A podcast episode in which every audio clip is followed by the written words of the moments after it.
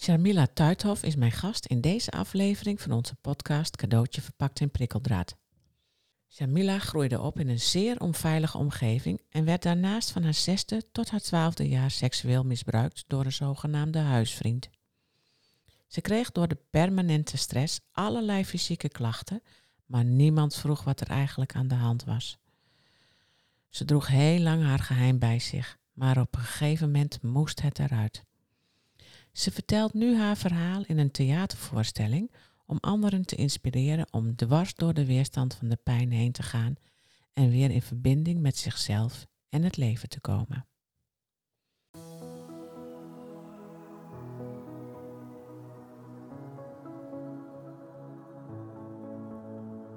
Dit is de podcast Cadeautje verpakt in prikkeldraad met Greet Vonk.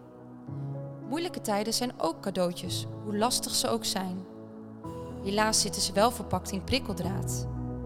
In deze podcast willen we je inspireren en kennis aanreiken, waardoor je een andere kijk krijgt op de ellende van jezelf of van iemand anders.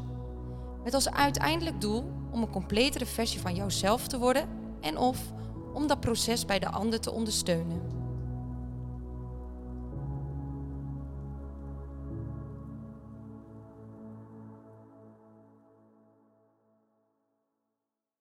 Sharmila, welkom.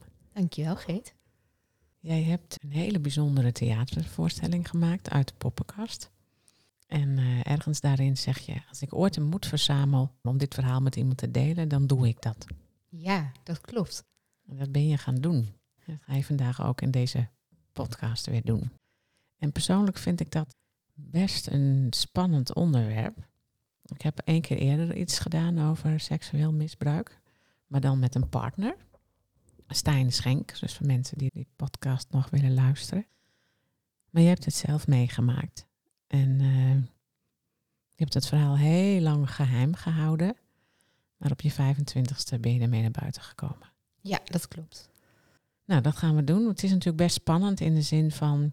het gaat over seksueel misbruik. En dan hebben we het over posttraumatische groei. En dan denk je, wauw. Dat is best heftige combinatie, die twee. Ja, absoluut. En toch voelt dat voor jou zo? Ja, zeker. Ik ja. denk altijd, uh, als mensen mij vragen van, um, had je een ander leven gewild? Dan zeg ik altijd, ja, hoe gek dat ook klinkt. Nee, eigenlijk niet. Ik gun het niemand. Maar ik ben eigenlijk wel heel erg blij dat ik daardoor ook ja, nu in het leven sta zoals ik erin sta. Dus het heeft me ook heel veel gebracht. Ja, dat maken we heel vaak mee hè, met dit soort verhalen. Je gunt niemand de ellende, maar iedereen de uitkomst. Ja, precies. Ja. ja. Nou, laten we even bij het begin uh, beginnen. Die theatervoorstelling, die noem jij uit de poppenkast. Ik vond dat een hele mooie naam. Want waar het eigenlijk over gaat is, wat je aan de buitenkant ziet, is lang niet altijd wat er achter de voordeur gebeurt, hè? Dat klopt. Wil jij daar iets over vertellen? Ja, de titel uit de poppenkast die komt niet echt uit de lucht vallen. Want hoe gek het ook klinkt, wij hadden thuis, noemden wij ons eigen leven ook wel eens een poppenkast. Dus die term werd al bij ons thuis gebruikt. Dus toen ik uiteindelijk de moed bij elkaar had verzameld om dit uh, verhaal te gaan delen, toen wist ik ook gewoon, nou, dit moet uit de poppenkast genoemd gaan worden. En dat is inderdaad ook wat het was. Hè? Dus wat er bij ons achter de voordeur gebeurde, dat zag je aan de buitenkant niet. Ik ben iemand die altijd straalt en ik werd ook altijd het pareltje van Suriname en Charmila lalala genoemd. En dat was ik ook, hè? dus dat meisje ben ik ook nog steeds. Maar dat, ja, dat was eigenlijk achter de voordeur helemaal niet zo. Nee. Jij schrijft, of jij zegt in jouw theatervoorstelling, die mocht ik bekijken, dat nou, je vader had uh, heel veel psychische klachten. En dat uitte zich in heftig gedrag eigenlijk, hè? Ja. Dus dat was onveilig voor je. En de ellende begon nog veel groter te worden toen jullie gingen verhuizen. Dat klopt. En, uh, en een huisvriend kennelijk niet een huisvriend was. Nee, de situatie was al heel erg onveilig en eigenlijk die onveiligheid was aan de buitenkant ook al niet zichtbaar. Dus dat was een verhaal waarvan mijn moeder bijvoorbeeld altijd zei: elk huisje heeft zijn kruisje. En waarvan wij later altijd zeiden: ja, maar niet elk kruisje is hetzelfde. dus dat was al een hele heftige situatie. Want wij waren naar de buitenwereld toe ook een succesvolle familie. waar iedereen altijd welkom was. En eh, het kon niet op. En mijn vader was een hele succesvolle zakenman. Daar klom die in op, zeg maar. Dus dat was al iets wat niet klopte. En toen gingen we verhuizen inderdaad naar een grotere woning, want het ging steeds beter met zijn carrière. En ja, het filter op wie je zeg maar in huis laat, dat was er niet echt. Dus er kwamen ook mensen bij ons in huis die niet altijd de juiste bedoelingen hadden. En dat is misgegaan inderdaad. Dus ja, op mijn zesde begon het. En dat is tot mijn twaalfde doorgegaan. En ben ik inderdaad nou ja, slachtoffer geworden van seksueel misbruik. Door een huisvriend inderdaad. Heftig hoor. Ja. Je hebt al die tijd, heb je het met niemand gedeeld hè? Nee, ik heb het met niemand gedeeld. Pas toen ik twaalf was, toen het eigenlijk voorbij was, toen heb ik mijn tante daarover geïnformeerd. En mijn tante die woonde toen wij nog in het vorige huis woonden, bij ons in de straat. Dus ook als het bij ons onveilig werd thuis, dan vluchtte ik eigenlijk naar haar toe. Of mijn moeder die hielp mij naar de voordeur te komen, zodat wij dus uh, naar mijn tante toe konden rennen. En daar verbleven we dan gewoon even totdat de storm weer stil was, zeg maar. Dus ik heb haar altijd in vertrouwen genomen over alles. Zij wist ook wel echt alles wat er bij ons thuis gebeurde. Dat wist zij. Ze was ook een hele goede vriendin van mijn moeder. En ja, ik moest het gewoon aan iemand kwijt. Maar ik wilde ook dat het vanaf daar niet verder de wereld ingebracht zou worden. Dus mijn moeder mocht het niet weten. Ik wilde niet dat mijn vader het zou weten. Ik wilde gewoon eigenlijk dat niemand het zou weten. Dus dat heeft zij mij beloofd, dat ze het aan niemand zou vertellen. En dat is denk ik echt een enorme struggle voor haar geweest. Dat heeft ze me later ook wel verteld. Maar het was voor mij heel belangrijk dat ik haar kon vertrouwen. En ze heeft het dus ook echt nooit aan niemand verteld.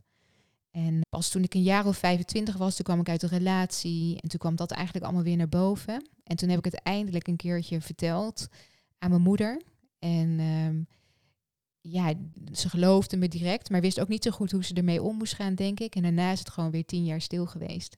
Dus het is verteld, het is eigenlijk weer stil gebleven. En ja, inderdaad, tien jaar later of zo ben ik er pas echt over gaan praten, omdat ik zelf ook gewoon hulp nodig had om het te verwerken. Die tante was dus super belangrijk voor jou in dit verhaal. Zeker, ja, en nog steeds. Hoe is dat als klein kind om met niemand zoiets heftigs te kunnen delen? Hoe was dat voor jou? Het is heel dubbel, want als kind voel je heel duidelijk dat er iets niet klopt. Hè? Dus dat er een spanning aanwezig is of dat er iets gebeurt wat niet helemaal normaal is. Je komt ook wel bij andere kindjes thuis en dan voel je een andere energie. Uh, maar aan de andere kant is dit ook gewoon je standaard, want je weet niet beter. Dus het is heel ingewikkeld ik heb wel echt altijd gevoeld dat het niet klopte. Dat dit niet een normale gezinssituatie was. En dat het niet normaal was dat ik er niet over kon uh, vertellen. Of ja, dat het een geheim was eigenlijk wat we met ons meedroegen. Uh, en tegelijkertijd dacht ik van ja, maar dit is volgens mij hoe het is. Want ja, dat wordt me zo verteld. Hier praat je gewoon niet over buiten de deur. Dus ja, dan is dat het maar. Maar dat is wel een constante strijd tussen je gevoel die het een zegt en je hoofd die het ander zegt. En dat maak je echt als jong kind al mee. Weet jij nog bewust wat voor gedachten je daarover had? Oeh, dat vind ik heel moeilijk om dat te beantwoorden. Als ik terugkijk naar het misbruik, dan wist ik gewoon heel duidelijk: oké, hier mag niet over gesproken worden. Dat vond ik heel erg ingewikkeld, omdat ik wel echt wist dat er iets gebeurde wat niet oké was. En ik bedoel, er was ook een moment dat ik gewoon geld in mijn handen gedrukt kreeg. Nou, dat was voor mij wel duidelijk dat dat een soort van zwijggeld was om niet te praten. En toen was ik echt nog heel jong, dus ja, dat voel je.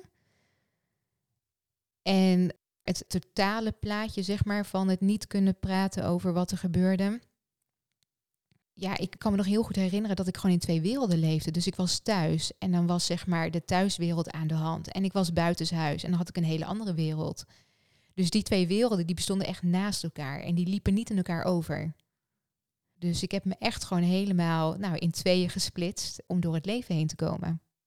En dat werkte goed voor heel lang. Hmm. Ja. Oh, wat je net zei, van dat je geld in je hand gedrukt krijgt. Of, oh, dat bezoedelt het. Ja, het is natuurlijk sowieso al, maar vreselijk. Ja, ik kan me dus ook nog herinneren dat ik dat dus ook vreselijk vond. Want ik weet ook nog dat ik het geld op de grond heb gesmeten uit boosheid. Maar dat ik niet kon vertellen waarom. Dus dat waren hele ingewikkelde situaties. Ja. Zo. Hey, jij kon met niemand delen, maar je kreeg wel allerlei klachten hè? door de stress. Je was een soort van permanente stress terechtgekomen.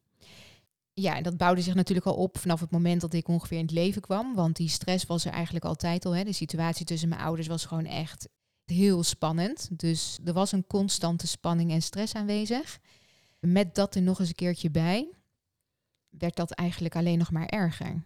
Dus ik had bijvoorbeeld elk jaar last van een fikse keelontsteking. En dan zo erg dat ik in het weekend nog naar de dokter toe moest. En dat er een antibiotica kuur overheen moest. En dat kwam eigenlijk iedere keer weer terug. Maar ook dat ik gewoon een chronisch ijzertekort had. Nu weet ik dat dat direct te linken is aan een grote hoeveelheid stress. En dat het weer invloed heeft op je immuunsysteem. En dat veel mensen dus ook een ijzertekort hebben die daarmee te kampen hebben. En ook op een gegeven moment dus dat mijn haar begon uit te vallen. Totdat het gewoon bijna helemaal kaal was. En uh, mijn moeder echt nog heel lief alle kleine plukjes die nog over waren, daar een vlechtje van maakte. En dat ik dan met een mutsje op naar school toe ging. En dan nog steeds die brede glimlach en maar gewoon deed alsof er niks aan de hand was. Dus er waren ontzettend veel klachten, veel flauwvallen ook. Ik heb ook wel eens getwijfeld hè, van heb ik het nou expres zo ver laten komen dat ik flauw viel, om maar gewoon uit een situatie gered te worden? Of gebeurde het ook echt? Ik denk dat het beide was. Maar goed, dat haar uitvallen, ja, dat kan je niet. Dat gebeurt gewoon. En dat ijzertekort ook. Een absces in mijn keel, dat ik met spoed naar het ziekenhuis moest en dat mijn keel leeg getrokken moest worden eigenlijk. Omdat je bijna niet meer kon ademen. Ik kon bijna niet meer ademhalen. En dat dan linken aan een leven lang niet kunnen spreken over wat er daadwerkelijk gebeurt. Ja, die link die kan ik nu heel duidelijk leggen. Maar was toen natuurlijk gewoon van ja, je hebt een kwel en daar gaan we een medicatie voor voorschrijven. En dan is het weer klaar. Of je wordt opgenomen en is het weer klaar. Maar nooit de vraag gehad van joh, met hoeveel stress heb je te maken? Hoe is je thuissituatie? En ik neem dat helemaal niemand kwalijk. Maar ja, we kijken nog steeds niet echt verder dan de kwaal. En dat is jammer. Dat zou jij nu als aanbeveling doen als kinderen op een jonge leeftijd zulke klachten krijgen dat je denkt van nou, daar moet iets mee? Nou, ik ben natuurlijk geen arts, maar wat ik in ieder geval wel vaak mis, is inderdaad wel de vraag erachter. Hè? Dus niet alleen maar waar heb je last van, maar ook wat is er aan de hand. Een veel meer holistische kijk op de klacht, zeg maar. En ik denk dat er in veel gevallen een oorzaak is waarom je te maken hebt met zo'n klacht. Ik denk dat het niet normaal is dat je zomaar ineens kaal wordt en dan krijg je de stempel alopecia. Het zou heel goed kunnen dat het alopecia is geweest. dat, dat is ook echt super vervelend om dat te hebben. Maar hoe komt dat dan? En waarom is het bij mij ook gewoon weer helemaal weggegaan? Ja, want je hebt nu een mooi bos donker haar. Ja, precies. dus dat is wel een uh, interessante. Hey, toen jij wat ouder was, toen ging je je verstoppen in werken. Dat klopt. Als verschijnsel. Ja. Nou ja, ik ben ook altijd een beetje um, opgevoed met... Um, ik was vooral het mooie meisje thuis, hè? dus niet per se heel erg slim. Ik deed de MAVO en ik bleef in drie MAVO nog een keertje zitten. Ging toen naar het mbo toe, had geen idee wat ik wilde studeren. En ben toen maar het Grafisch Lyceum gaan doen. Dat klonk nog een beetje uh, luxe, zeg maar. Maar dat was ook maar gewoon een mbo-opleiding waar ik me een beetje doorheen geworsteld heb. En toen dacht ik, ja, mijn vader heeft ook maar de MAVO gedaan, is de helft van de tijd niet opkomen dagen en is ook een succesvolle zakenman geworden. Dus ik kan dat ook. En dan ben ik ook nog wat. Hè? Dus dan ben ik nog een beetje van waarde. Dus ja, die carrière was voor mij heel erg belangrijk om iemand te zijn natuurlijk ook één grote poppenkast. Mhm. maar het was wel heel erg belangrijk voor mij. als ik aan het werk was, dan voelde ik me wat. Dus dan ging ik me helemaal verstoppen achter het werk. En al helemaal toen ik moeder werd. Want dat was wel echt het kantelpunt, zeg maar, waarin mijn leven wel echt helemaal overhoop is gegooid. En toen heb ik me ook nog eerst twee jaar heel erg achter het werk verstopt om er uiteindelijk wel aan toe te kunnen geven dat ik hier wel echt iets mee moest. Dus dat uh, gebeurde. Ja, dat vertel jij ook in de voorstelling. Dat je op Lanzarote bent om even vakantie te hebben met je partner en je kindje. En dat gaat helemaal verkeerd, hè? Ja, dat ging helemaal verkeerd. Het was, um, nou, Indy werd geboren, dat is mijn oudste dochter. En ik dacht echt dat ik zo'n moeder zou zijn, ook als ik kijk naar hoe ik met mijn neefje omging en gewoon met kinderen überhaupt. Ja, ik dacht echt dat ik zo'n hele natuurlijke moeder zou zijn die dat, ja, die dat gewoon even deed en eh, gewoon liefdevol en alles.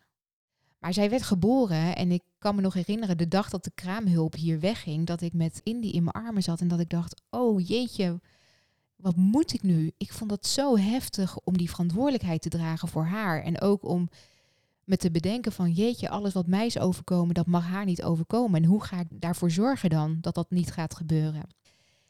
Nou, toen ben ik dus heel erg in het werk gegaan. En op een gegeven moment gingen Thijs en ik op vakantie, met Indy ook. En er kwam toen al veel meer afstand. Hè. Thijs raakte mij een beetje kwijt. En die had al zoiets van, jeetje, Shamila die verstopt zich in het hoekje van de bank.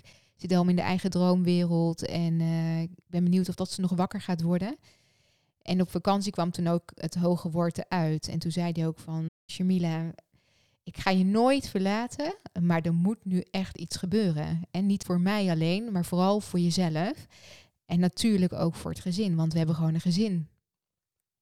En Thijs is niet iemand die zich heel snel zo duidelijk uitspreekt. Hè? Toen hij dat zei, toen dacht ik wel meteen van jeetje, hier wordt wel echt even aan de noodrem getrokken. En ik heb toen de volgende ochtend vanaf het vakantieadres in Lanzarote de huisarts gebeld om een doorverwijzing te vragen naar de psycholoog. En terug in Nederland kon ik meteen naar de huisarts en was het eigenlijk zo geregeld. En toen ging ik een traject in. En toen ben ik nog wel drie maanden door blijven werken. En toen zei Thijs na drie maanden van nou, ik denk dat het ook tijd is dat je je computer eens uit gaat zetten. En toen heb ik mijn manager een mail gestuurd dat ik voorlopig niet zou komen werken en uh, me volledig ging focussen op mezelf. Dus dat heb ik toen gedaan. Hoe lang heb je toen thuis gezeten? In totaal denk ik dat ik een half jaar thuis ben geweest en toen al wel weer langzaam ging opbouwen. Toen ben ik niet meer terug op mijn oude functie gekomen. Dat was wel de bedoeling, maar ik voelde die behoefte helemaal niet. En ja, Thijs en ik die besloten toen op een gegeven moment om uh, op reis te gaan.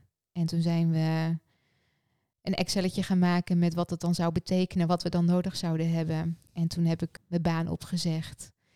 Eigenlijk in heel goed overleg met mijn werk, die me echt in alles heeft gesteund en begeleid. Echt super hoe ze dat hebben gedaan. En toen zijn we vertrokken voor een half jaar. En dat was ook echt wat ik nodig had. Voor mezelf, maar ook voor Indy, want die had ook gewoon een moeder nodig. En voor Thijs, ja. Je hebt er echt werk van gemaakt, laat ik het zo maar zeggen. Ja, ik denk ook niet dat ik een andere keuze had. Nee. nee. En het was heftig. Ik vond het heel intens, heel confronterend.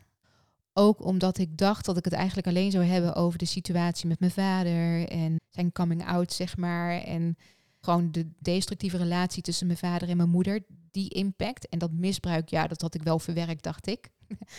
maar nee, dat kwam toen ook nog wel echt in het traject voorbij. En daar hebben we heel veel aandacht aan besteed. Want dat dat was nog helemaal niet weg. Dus ik heb echt alles aan moeten kijken en ik vond dat wel echt heel pijnlijk. Ja, want dan ga je naar de emoties, hè?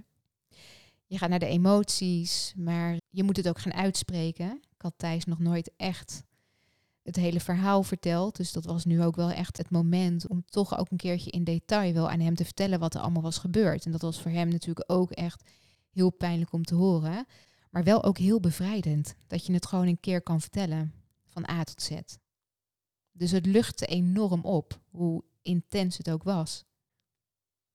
Nou, dat is natuurlijk heel vaak wat mensen doen als ze echt heftige dingen meemaken in het leven. Ook met minder heftige trouwens. Dat je het vooral niet wilt voelen. Hè? En als je erover gaat praten, dan ga je het ook voelen. Ja, het voelen vond ik ook heel lastig. Ik weet nog dat de psycholoog wel tegen mij zei als ik dan bij haar was geweest. Van ga nou gewoon eens even vanmiddag gewoon even zitten in je eentje, in stilte. Even met jezelf. En uh, nou, dat heb ik geloof ik geen één keer gedaan. Want dat vond ik gewoon veel te pijnlijk. En dat kon ik echt nog niet aan. En eigenlijk pas na het traject heb ik dat voor het eerst gedaan. En kwamen al die emoties los. En ik kan me nog wel herinneren dat ik op een gegeven moment een keertje bij de psycholoog zat. En toen was de sessie voorbij en ik had geen traan gelaten. En dat hoeft ook niet per se natuurlijk. Maar uh, dat ik op het punt stond om weg te lopen. En dat ik bij de deur stond en dat ik gewoon in één keer gewoon alles losliet. En ik zo moest huilen dat die psycholoog zei: Oké, kom maar gewoon weer even zitten. Neem een glaasje water. En eh, nou, dit moment heb je echt even nodig. En was ook echt een soort van doorbraak van. eh, er zit zoveel vast en er moet zoveel loskomen uit je systeem, uit je lijf. ehm, om het gewoon even de ruimte te kunnen geven. Want dat is er nooit geweest. Nou, en dat was echt wel eh, ook gewoon heel bevrijdend. Dit weten wij hè, ook uit ons vak, dat het super essentieel is. Hè, dat mensen gewoon met hun emoties, ja, dat die de ruimte krijgen. Want je had al heel veel gesprekken gehad, zei je. Wat maakte dat je dat toen wel ging doen? Ik denk dat ik in het hele traject heel veel ruimte heb gekregen om het verhaal te vertellen. Heel veel vragen te stellen en ook wel beantwoord te krijgen. Uiteindelijk uit mezelf natuurlijk. En dat ik voorbij de druk vanuit het traject, of de druk is niet het goede woord, maar je zit in een traject, dus je bent bezig. En dat ik pas in die rust ook echt de tijd en ruimte vond voor mezelf om het toe te laten. Zonder dat het me gevraagd werd hè, vanuit psycholoog van joh, ga eens even lekker zitten en maak die ruimte. Ik moest dat echt in mezelf voelen om daar te komen. En na dat traject voelde ik gewoon echt een moment van, weet je wel, wat heb ik het afgelopen anderhalf jaar hard gewerkt. Ik keek naar Indy, wat ik voor haar had gedaan, maar ook voor Thijs. En dat ik toen ook echt voelde van jeetje, wat een werk. En wat is er eigenlijk allemaal gebeurd? En nog veel meer herinneringen die loskwamen. Je ook realiseren wat er eigenlijk allemaal is gebeurd. En dat het nog veel heftiger is dan dat je in je hoofd had zitten. En dat ik pas na dat traject echt gewoon ja, die ruimte kon voelen om dat in mijn eentje te doen. Dus dat traject heeft het allemaal voorbereid, maar ik moest dat echt alleen doen. Zo voelde het voor mij heel erg. Dus ik denk dat het einde van het traject voor mij echt de uitnodiging was om het dan dus ook echt alleen even te omarmen, te voelen, ermee te zijn. Ja. En dat doe ik eigenlijk af en toe nog steeds. Ja, dat woord omarmen zeggen mensen dan wel, hè? Van, eh, alsof je er blij mee bent, maar dat was je natuurlijk helemaal niet. Nee, totaal niet. Totaal niet. Het omarmen gaat voor mij ook veel meer om dat je het gewoon kan aanvaarden of zo, dat het zo is. Dus dat je er niet meer tegen vecht. Hè, je kan de, de gebeurtenissen van vroeger niet meer terugdraaien. Dus ja, ik denk dat dat vooral die acceptatie is die ik nodig had. Dit is het. En nu verder. In jouw theatervoorstelling vertel je je verhaal, maar je bent ook heel erg bezig om mensen te inspireren om hun eigen verhaal te delen, dan wel met hun eigen verhaal aan de slag te gaan. Dat doe je aan de hand van eh, de drie V's, zoals je dat zegt. Hè? Verbinden, vertrouwen en verantwoordelijkheid. Dat zeg je eigenlijk ook, hè? maar wat ik daar een heel spannend stukje in vond, van dat je op een gegeven moment van de slachtofferrol overgaat naar leiderschap. Want je bent natuurlijk slachtoffer als je zoiets meemaakt. Wil je over dit stukje iets vertellen, hoe jij dat gedaan hebt? Ja, iedereen is eerst slachtoffer, want het gebeurt. Dus daar kan je niet omheen. En de vraag is alleen, wil je slachtoffer blijven? En als ik het even heb over het misbruik, dan had ik wel al vrij snel helder voor mezelf dat ik dat niet wilde. En ik heb ook nooit echt haatgevoelens gehad naar de persoon die dit heeft gedaan. Of een, een gevoel gehad van ik wil wraak nemen of zo. Maar wat ik wel wilde, was er in die zin geen last meer van hebben dat ik niet meer normaal kon functioneren. En de enige die dat kon doen, dat was ik zelf. En wat ik vertel in dat stukje over verantwoordelijkheid is dat mijn moeder voelt zich op een gegeven moment machteloos in de periode dat ik in een burn-out zit. En die wilde heel graag iets voor mij doen, maar ze wist gewoon niet wat. En uiteindelijk is ze hem gaan opzoeken op zijn werk. En ehm, heeft ze hem eigenlijk gewoon geconfronteerd met de feiten die ik haar had verteld. En hij heeft toen alles direct toegegeven. En heeft ook gezegd dat hij er elke dag van zijn leven aan gedacht heeft en mee rondgelopen heeft.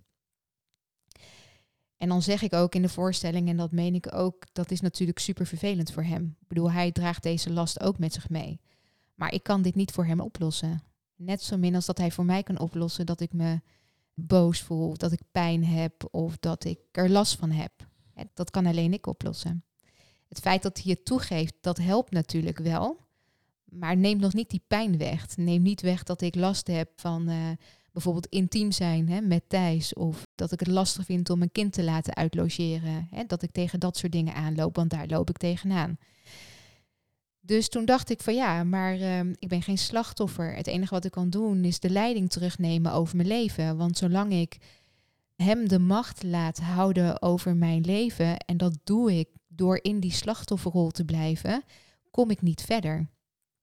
Dus ik denk ook door het hele traject dat ik aan ben gegaan en het harde werken aan mezelf, dat ik die leiding terug heb genomen. En dat ik me heel goed heb gerealiseerd dat hij dat dus allemaal niet van mij kan wegnemen, dat ik dat dus allemaal zelf moest gaan doen. En daarbij zeg ik dus ook hè, dat ik hem ook echt het allerbeste wens. En dat doe ik ook. Want uiteindelijk denk ik ook dat als iedereen gelukkig zou zijn, zouden deze problemen er niet zijn. Nou, dat is een utopie, dat gaat natuurlijk nooit gebeuren. Maar vanuit haat leven heeft ook geen zin, want dan blijft hij ook de macht over mij houden. Dus ik gun hem het beste, maar ik gun mezelf ook het beste. Dus dat heb ik mezelf ook gegund, dat ben ik aangegaan. En vanaf daar heb ik de leiding en de regie weer terug over mijn leven. Dus ik ben geen slachtoffer meer, ik ben het wel geweest. En nu pak ik weer leiderschap terug. Je zegt daar een heel mooi uh, zinnetje. In verantwoordelijkheid nemen zit ook heel veel bevrijding. Ja, dat klopt. Hoe was dat voor jou? Ja, dat is ook zo'n gevoel wat ik zo slecht kan omschrijven. Maar dat is denk ik echt wat mensen ervaren als ze zelf in plaats van in die slachtofferrol die leiding terugnemen. En een voorbeeld wat ik dan altijd geef is, je kan elke dag naar je werk toe gaan en blijven klagen over die manager die het allemaal in jouw ogen niet goed doet. Maar wat ga je eraan veranderen dan? die persoon die blijft die persoon. Pas op het moment dat jij de keuzes voor jezelf gaat maken van wil ik dit nog, ga ik het gesprek aan of wil ik hier eigenlijk weg, ga ik er op een andere manier mee om, hoe kan ik mijn eigen gedrag veranderen, dan pas pak je die regie terug en dat bevrijdt gewoon. Want ineens heb jij al die teugels weer in handen. En dat heb ik ook ervaren toen ik dit kon zeggen. En ervaren en voelen. Ja, dus dat is eigenlijk wel heel mooi, hè? Zo van, hè, je zit in de slachtofferrol, je gaat leiderschap nemen. En dat voelt dan bevrijdend. Absoluut.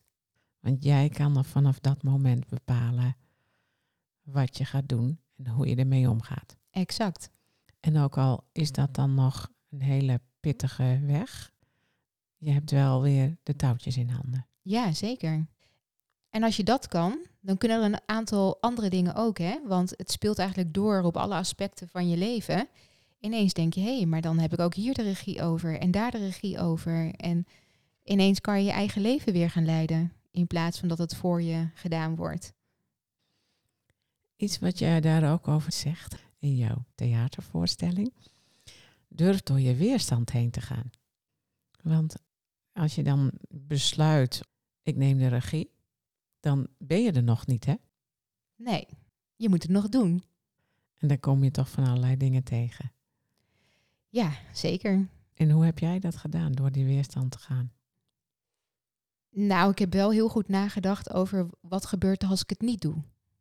dus als ik even kijk naar mijn gezin en ik zou niet door die weerstand heen gaan, dan liep ik het risico dat ik geen compleet gezin meer zou hebben. Ik denk niet dat dat uit. Nou, misschien was het uiteindelijk wel gebeurd, dat weet ik niet. Maar de prijs was voor mij te hoog om niet door die weerstand heen te gaan. Ja, precies. Dus de pijn van dat je iets zou gaan verliezen, die achter je groter dan de pijn waar je doorheen moest. Begrijp ik dat goed? Ja, exact. En dat realiseer je je pas op het moment dat je dat ook heel helder hebt voor jezelf. Hè? Dus Thijs' reactie was voor mij een heel helder moment waarop ik echt zag van, oh jeetje, dit is Menes. Hij gaat niet bij me weg, maar ik loop wel het risico, want hoe lang gaat hij dit nog trekken? Ehm, tegen, dus ga ik nu door die weerstand heen. Ja, dat wordt een heel zwaar, pijnlijk traject. Maar ik denk wel dat het me heel veel gaat brengen. Wat dat precies is, dat weet ik nog niet. Maar ik heb wel een gezin waar ik het voor doe. Dus het is het me wel allemaal waard. Ja, en de prijs die ik zou moeten gaan betalen om niet door die weerstand heen te gaan, die werd inderdaad te groot.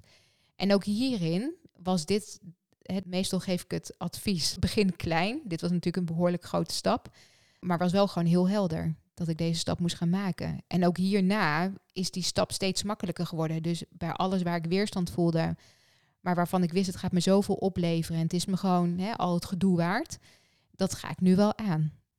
Ja, dus door dat te doen werd je ook ervaren, zeg maar, om door de weerstand heen te gaan. En met ervaring komt vertrouwen. Exact. Dus het is eerst ook, als ik het heb over die drie V's, die verbinding maken met jezelf, is ook heel goed weten, maar wat wil ik? En daarvoor heb je jezelf nodig. Dus die stiltes op de bank, die zijn ook nodig om tot dat inzicht te komen. Soms duurt het lang, soms is het er. En dan het vertrouwen hebben van oké, als ik het ga doen, het komt goed. Linksom of rechtsom, het komt goed. Dat gaat echt over dat vertrouwen in jezelf ook. En dat is niet iets wat van de een op andere dag daar is, maar daar bouw je aan. Dus dat ontstaat bij die kleine stapjes die je neemt. En dan dus inderdaad die verantwoordelijkheid, het doen. En als dat eenmaal één keer is gelukt, al is het maar op iets heel kleins, ja, dan, dan ga je daarin groeien. En dan ga je dat steeds vaker kunnen toepassen.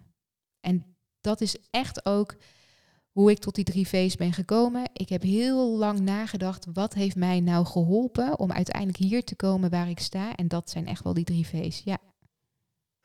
Bijzonder.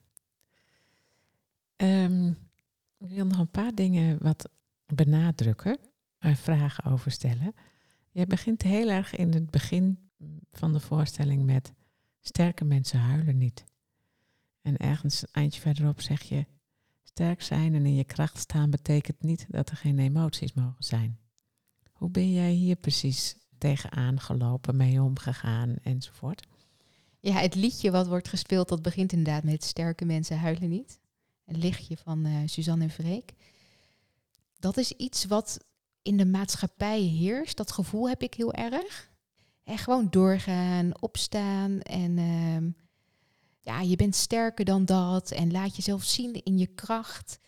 En dat als je een trauma hebt gehad en je gaat daarmee aan de slag, dan op een gegeven moment heb je het verwerkt en dan is het klaar en dan uh, ga je weer door.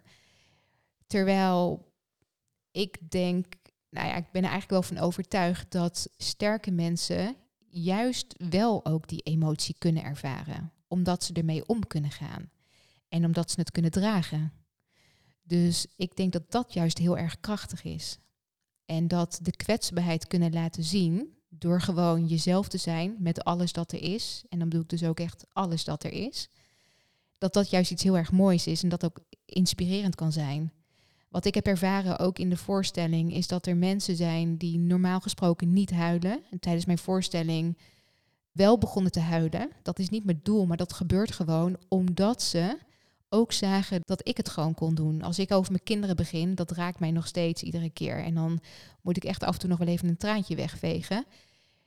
Dat is niet gespeeld, dat is echt. En die echtheid, die kwetsbaarheid, ik denk dat dat voor heel veel mensen te weinig zichtbaar is in deze verharde maatschappij. En ik hoop juist daarmee ook echt te inspireren. En dan ook dus te laten zien dat dat kracht is. Gewoon jezelf zijn.